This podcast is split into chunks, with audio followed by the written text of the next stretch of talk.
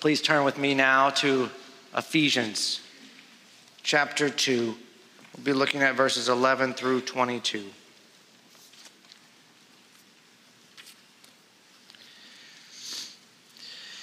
For those of you who might be new, let me take a moment to uh, reorient you um, to this letter.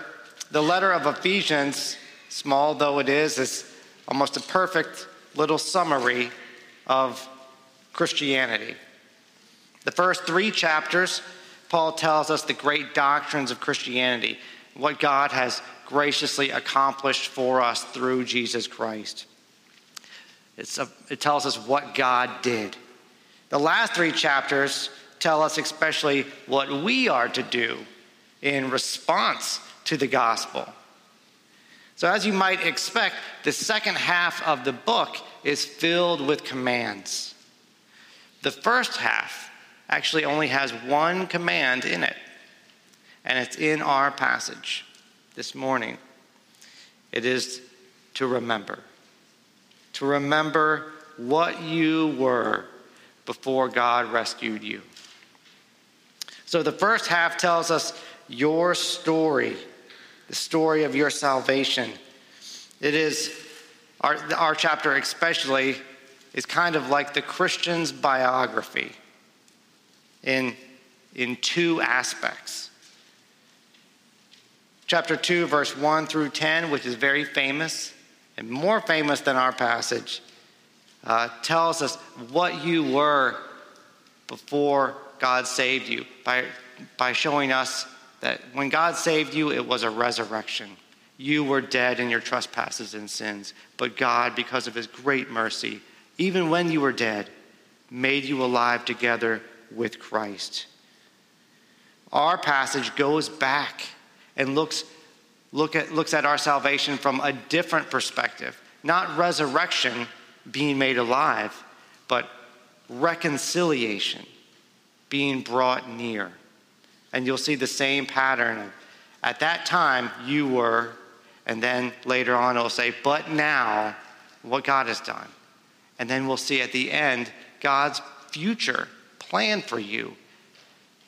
It is the Christian's biography. It is your story, the experience of every believer. So let us pray before we read. Lord, we ask that you would help us to remember what we were, to see all the obstacles that your great power had to overcome to make us alive, to bring us near, and the wonderful plan that you have for us now that you have given us access to you through Jesus Christ, in whose name we pray. Amen. Therefore, remember that at one time you Gentiles in the flesh, called the uncircumcision by what is called the circumcision, which is made in the flesh by hands, remember that you were at that time separated from Christ alienated from the commonwealth of Israel, strangers to the covenants of promise, having no hope and without God in the world. But now, in Christ Jesus, you who once were far off have been brought near by the blood of Christ. For he himself is our peace, who has made us both one and has broken down in his flesh the dividing wall of hostility by abolishing the law of commandments expressed in ordinances, that he might create in himself one new man in place of the two, so making peace, and might reconcile us both to God in one body through the cross, thereby killing the hostility. And he came and preached peace to you who were far off and peace to, you, to those who were near. For through him we both have access in one spirit to the Father.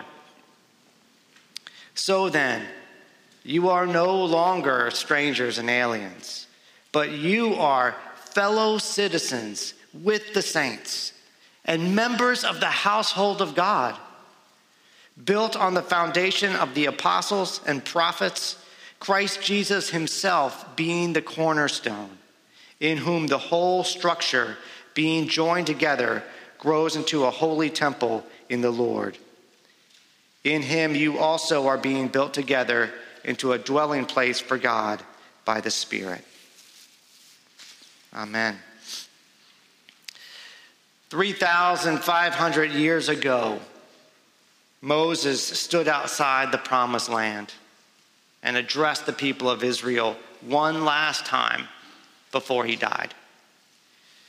Israel, you remember, had been slaves in Egypt for 400 years, and God rescued them with a mighty hand.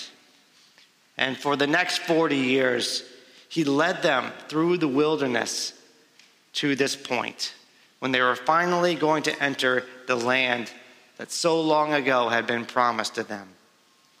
They were God's unique people on earth. And now Moses was going to tell them how to live as God's unique people in the land while they were still surrounded by the temptations that surround us in this world. What we have, we have in Deuteronomy what Moses said it, uh, that day before they entered the promised land. So you might think of Deuteronomy as a book of laws, which it is, but it begins like Ephesians by reminding the people of how God saved them. Moses said, You shall remember that you were a slave in the land of Egypt, and the Lord your God redeemed you. This was so important, in fact, that God instituted the Passover meal as a yearly reminder to God's people so that they would remember this very thing that they were slaves in the land of Egypt and God rescued them, that they were lost and now they are found. 1500 years later, on the very night that our Lord Jesus was betrayed, Jesus took that meal and he fulfilled it and he transformed it into the Lord's Supper. It was a picture of how Jesus rescued us, not just from slavery to e- in Egypt, but slavery to sin. And Jesus said, Do this as often as you drink of it in remembrance of me. Remember that you were a slave in the world of sin. Remember what God did how he rescued you. Remembering is a big part of Christianity. We, we keep this day special, we remember it and participate in that rest. Now, here in verse 11, Paul is applying this command to the Gentiles. Paul calls these brothers and sisters Gentiles in the flesh because the Old Testament mark of God's people was circumcision. And while these brothers and sisters weren't circumcised outwardly, they're still part of God's true people.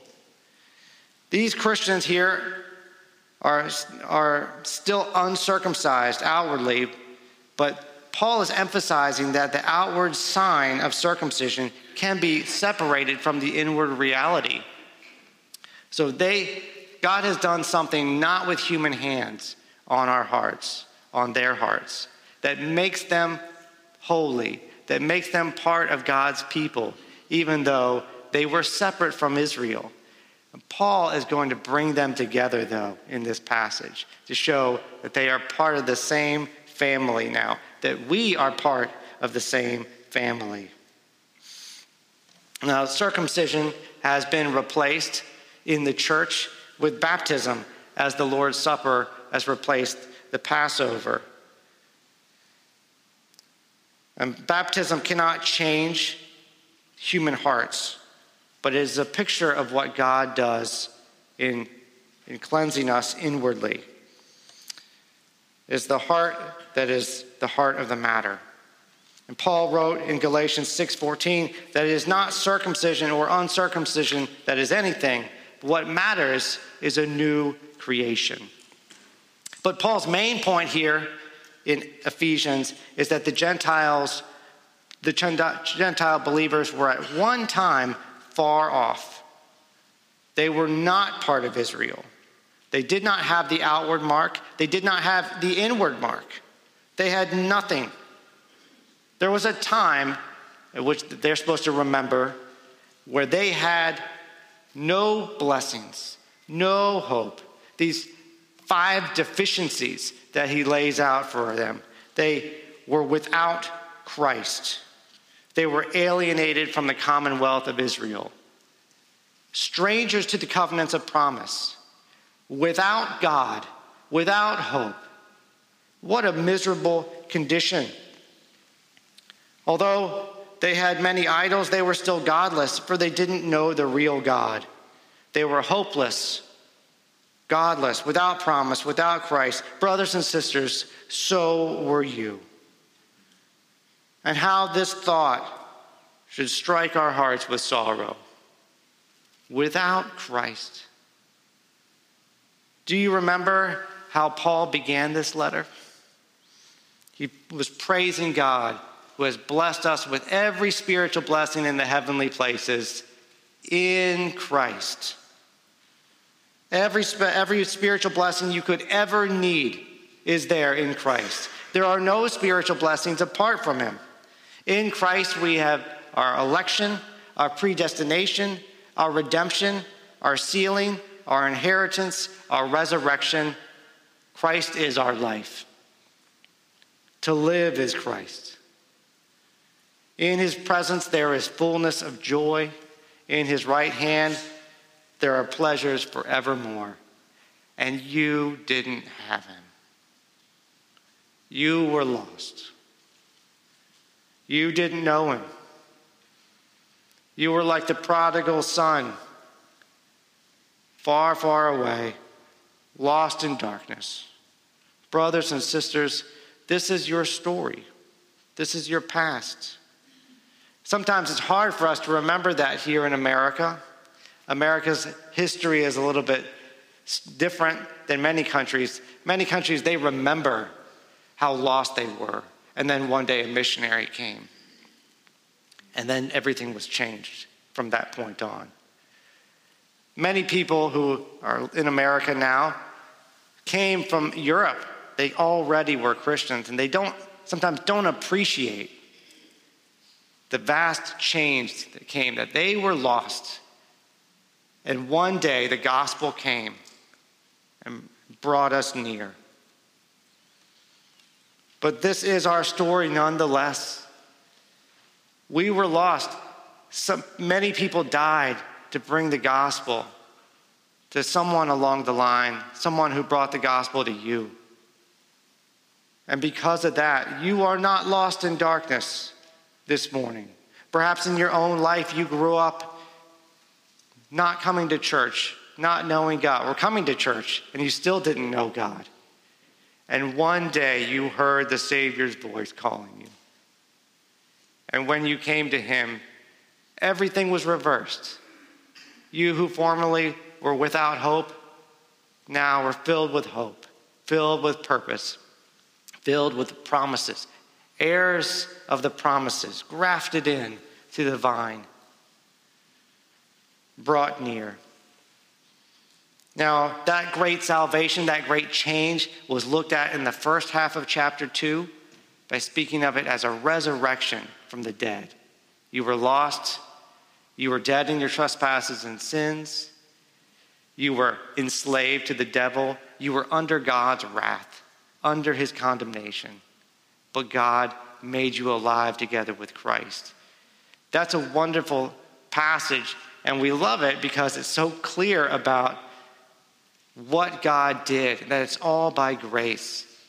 But the second half of Ephesians 2 is more corporate in telling this story of your salvation. How it wasn't just you who were saved, but you were saved and brought together with others. And that, in many ways, is more at the heart of Ephesians than the first half of chapter 2.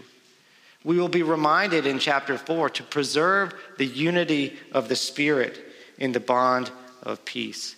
So, this part of our chapter tells how you were far off, You were strangers, you were lost, friendless, hopeless, godless, Christless, and God brought you near. And all of that has been reversed.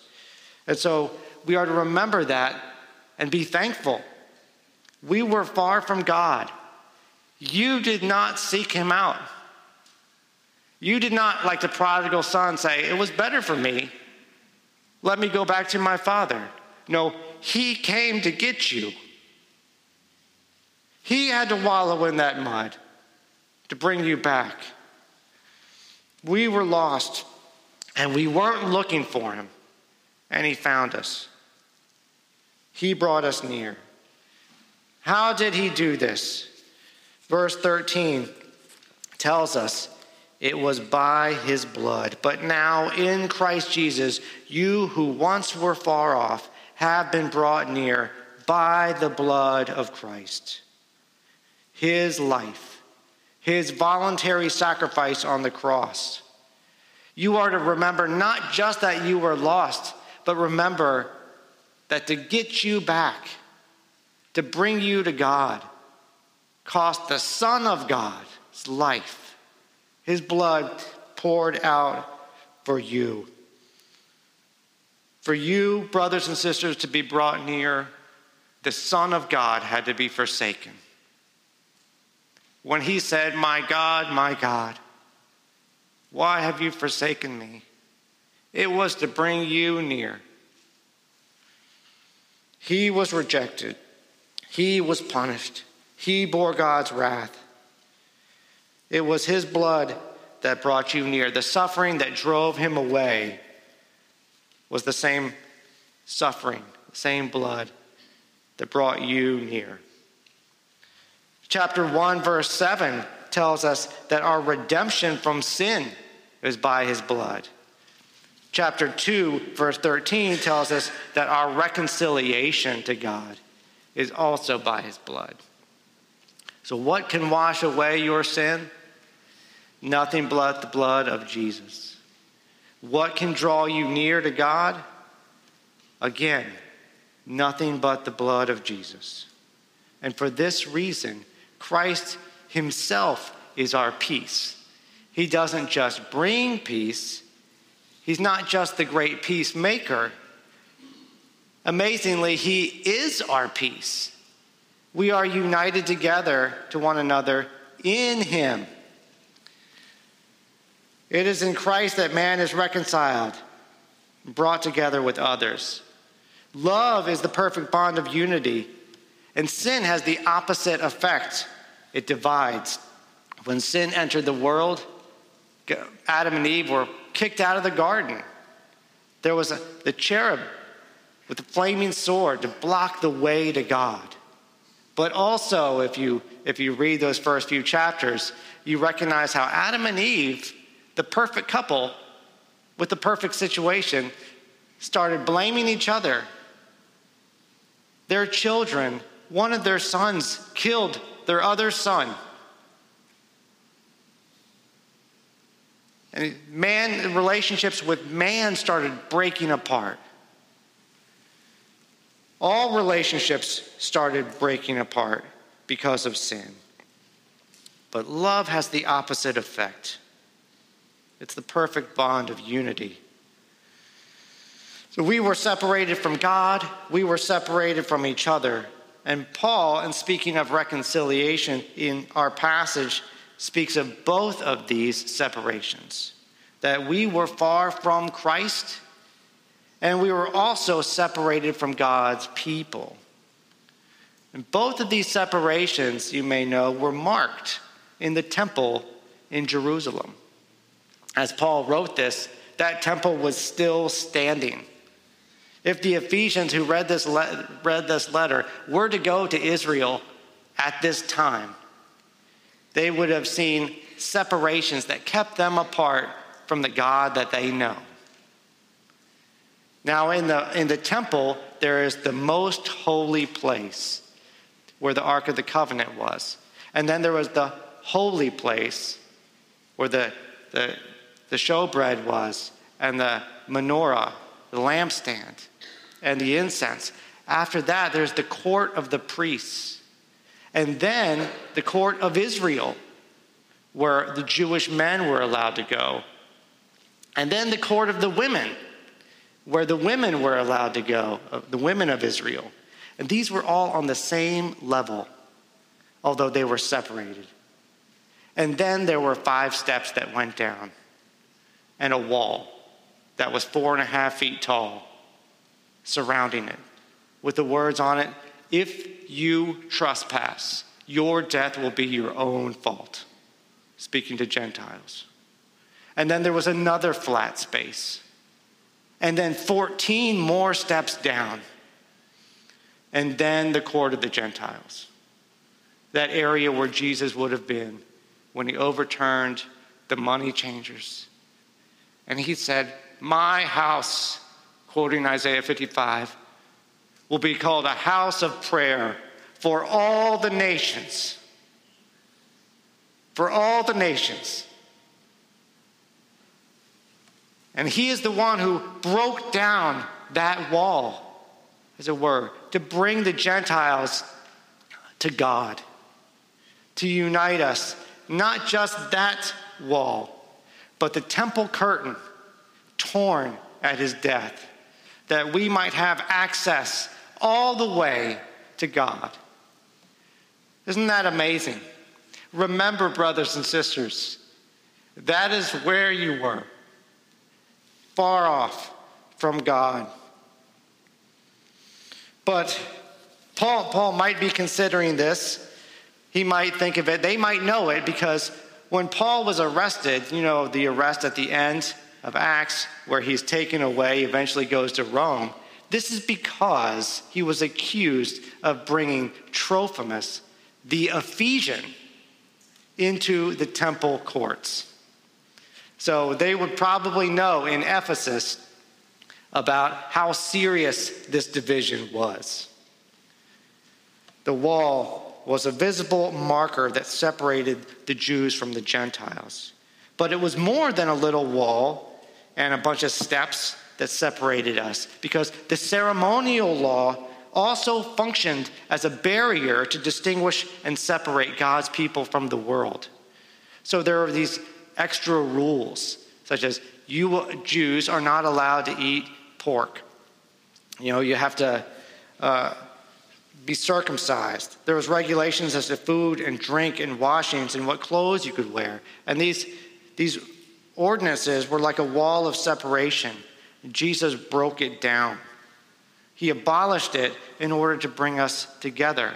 That is why when Cornelius was going to come in, Cornelius the Gentile, he, God illustrated this to Peter by telling him, Eat these foods that were formerly unclean and what I tell you is not unclean, no longer consider unclean.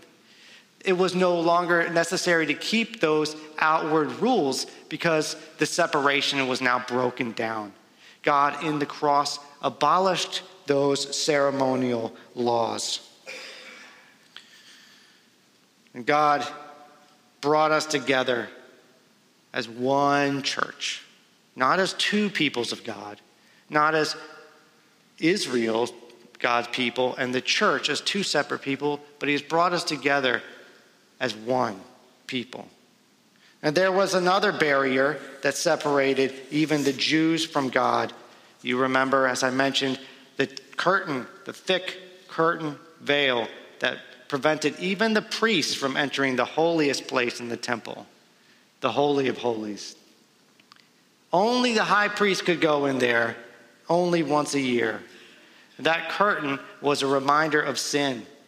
And that and a reminder that the sacrificial system that they had was insufficient, insubstantial. That they had to do sacrifices again and again and again, year after year, generation after generation, because it wasn't good enough what they were doing to do away with sin. It pointed forward to one day a sacrifice in which, when it occurred, it would be finished. And that's what Jesus said on the cross. When he said, It is finished, it wasn't just referring to his own suffering, his saving work. But the old ceremonial system that was insufficient. The sacrificial system was now done away with, no longer needed. And so when Jesus died, that curtain was torn from top to bottom.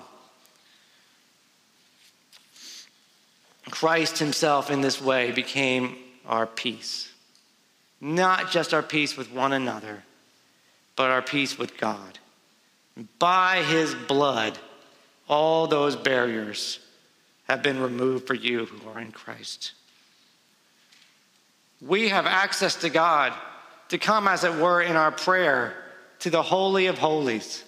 You know, I've heard, I've heard people ask before, if you were to die tonight and go up to the, the gates of heaven, and Peter were to say to you, Why should I let you in? You know, we always have Peter as this, this gatekeeper. Yeah, I don't know why. But if I were to come up to the gates of heaven and Peter were to ask me, Why should I let you in? I would say, Peter, you're my hero. And uh, you did amazing things. You're a much better Christian than I ever was. But all, every day of my life, I came to God in prayer, and I never once asked your permission. And I'm not going to start today. And I'd walk right past him. because if there was a barrier, brothers and sisters, to keep you from God, Jesus would break it down. He brought you near. He gives you access to do things in such a way, with such boldness, that even the Jews, that would surprise even the Jews back then. We have access to come all the way in, all the way into the Holy of Holies where Jesus has entered for us.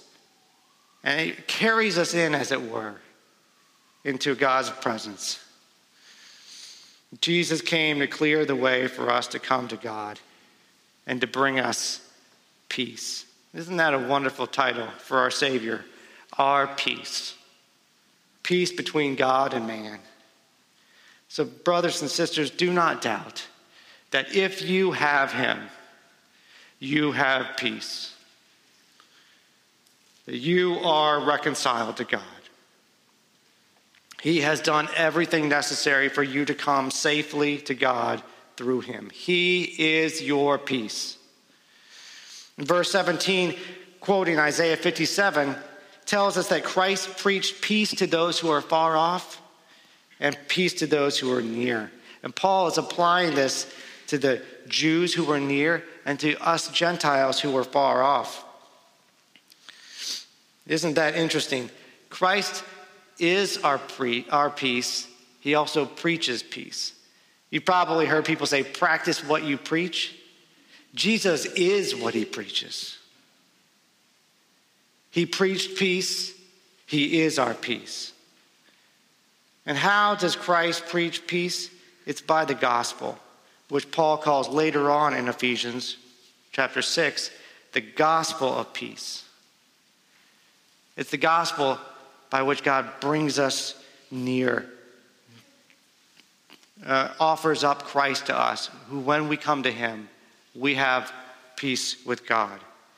And Christ still does this today whenever the gospel is preached. It's not the person behind the pulpit that person is just a messenger. But at some point, Christ Himself calls you by name and you come to Him. Christ is the preacher. So, whenever the gospel is preached, it's just as if Jesus Himself were speaking, even though He uses sinful men like me to speak those words. It's by the gospel that He changes our hearts, it brings us to Himself and to God. And this is what Christ has done for you. And the result of this, brothers and sisters, is verse 19. So then, you are no longer strangers and aliens, but you are fellow citizens with the saints. You are of God's household, members of God's household. We are citizens of God's kingdom. You are not a second class citizen. Some of you have lived in foreign countries before. You know what it's like. When I was in Taiwan, I would often order, you know, say at McDonald's or something, and they would say in Chinese, you know, you know, quarter pounder whatever for the foreigner. That's the way they would refer to me because I'm obviously a foreigner. And I always, it was always a reminder to me that I didn't really belong there. That although they were very welcoming, they still knew I wasn't part of them. It is not the case for you in God's kingdom. You are not just a citizen in God's kingdom, you who have Christ. You are members of his household. You are his family. Can you imagine if your mom or dad, as you came to the front door, said, Why should I let you into this house? You would say, Well, this is my house. Those are my brothers and sisters in there. You're my father. There won't, there won't be that question when you go to heaven, brothers and sisters. It will be a welcome home. I have been preparing a place for you. Enter into the joy of your master. So then, brothers and sisters, you are no longer fellow, no longer strangers and aliens. You are fellow citizens. You are of God's household. We belong to one another. And this has great implications for us as a church as well. Because if I am God's son, adopted son, you are God's adopted daughter, God's adopted son, it means we're brothers, uh, sister, we're siblings, we're part of the same family.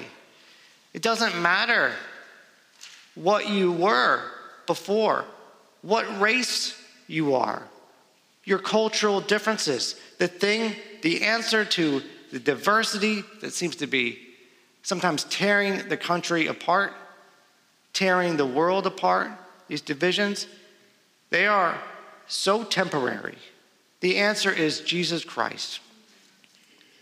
That you one day will be closer to brothers and sisters of yours in Russia, in Ukraine, in China, in North Korea, than you may be to your neighbor here in Mount Pleasant.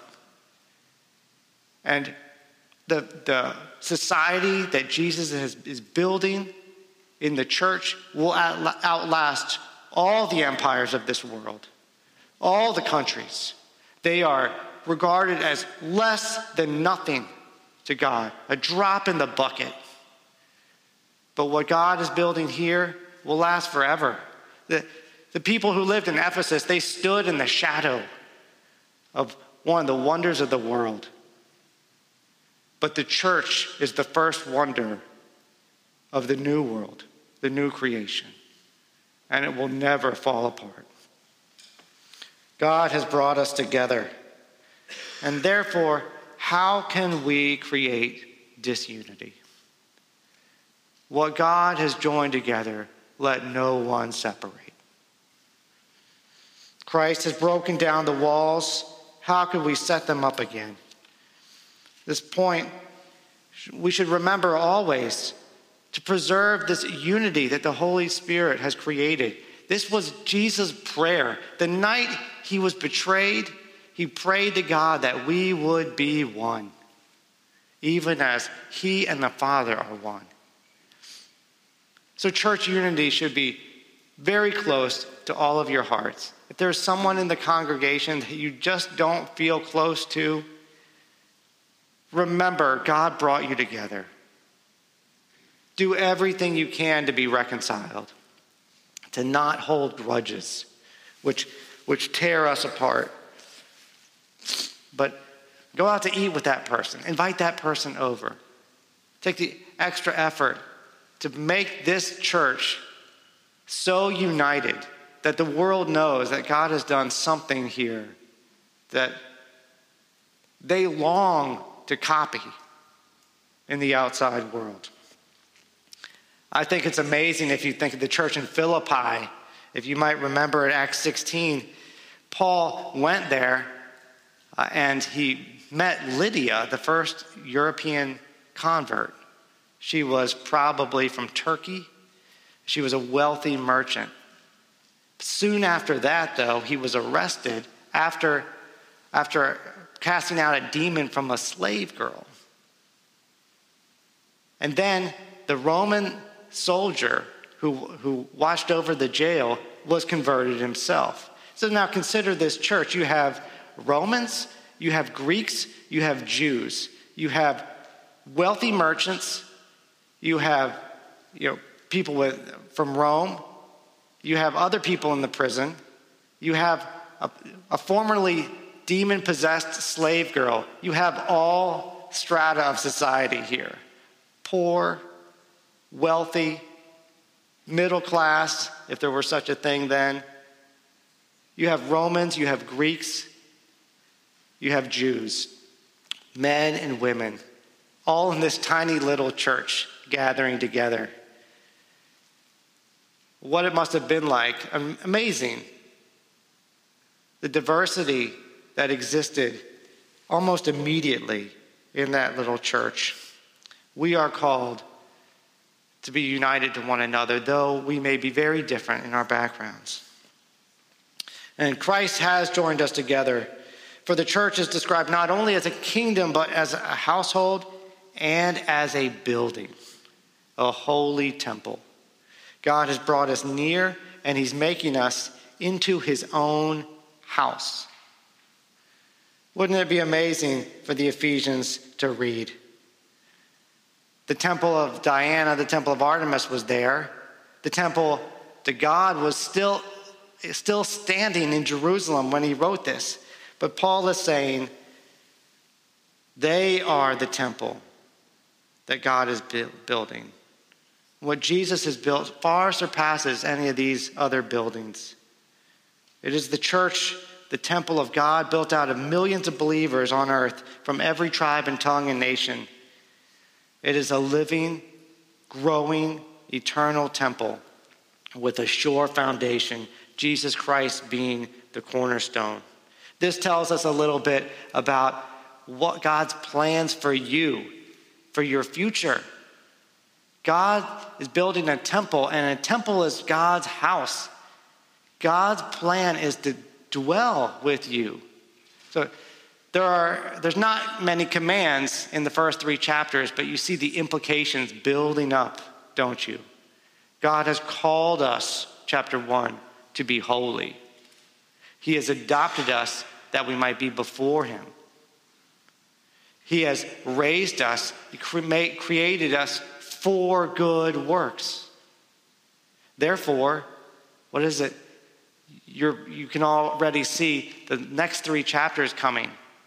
But God has also made us not just for good works, but for His own indwelling, that He might live in us.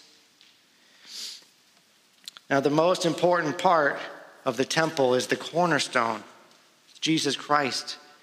That frames the whole building. The walls would extend from the cornerstone. So it acted as a model and the connecting piece for the whole building. Jesus holds us all together, He unites us to one another. Isn't it amazing what God has done? We were separate, separate from Christ, separate from God's people, unable to get anywhere close to the temple. And now you are the temple. What a comfort that should be to us that God is with us and that Jesus Christ is zealous for his temple. Zeal for his house consumes him. If Christ is our peace, you are truly reconciled to God. If Jesus is your cornerstone, then you are truly secure. If Christ has made us into a temple, take comfort. Sin shall not reign over you. Cling to Christ, and he will change you. Now, can you imagine what we will be when God is done? Remember what you were apart from Christ. Remember your chains. Remember how far off you were. Remember what God has done to bring you near to make you alive. Remember the wonderful plans He has for you. He is turning us into something amazing. And when He's done, the whole universe will marvel at what He's done. Remember this, and let us respond to Him with humility and love and praise. To God alone be the glory. Amen. Lord, we thank you that you have not only raised us to life, you've not only forgiven us and sent us away, but you called us, you brought us near. You've given us access to you, and you want to dwell in us. Lord, help us to preserve this unity that you've given us with other Christians. Help us to long for it, to pursue it, to pursue peace. Help us to never forget how far off we were, that we would never lose sight of what obstacles you overcame to bring us close. Let us never take it for granted, O oh Lord. In Jesus' name, amen.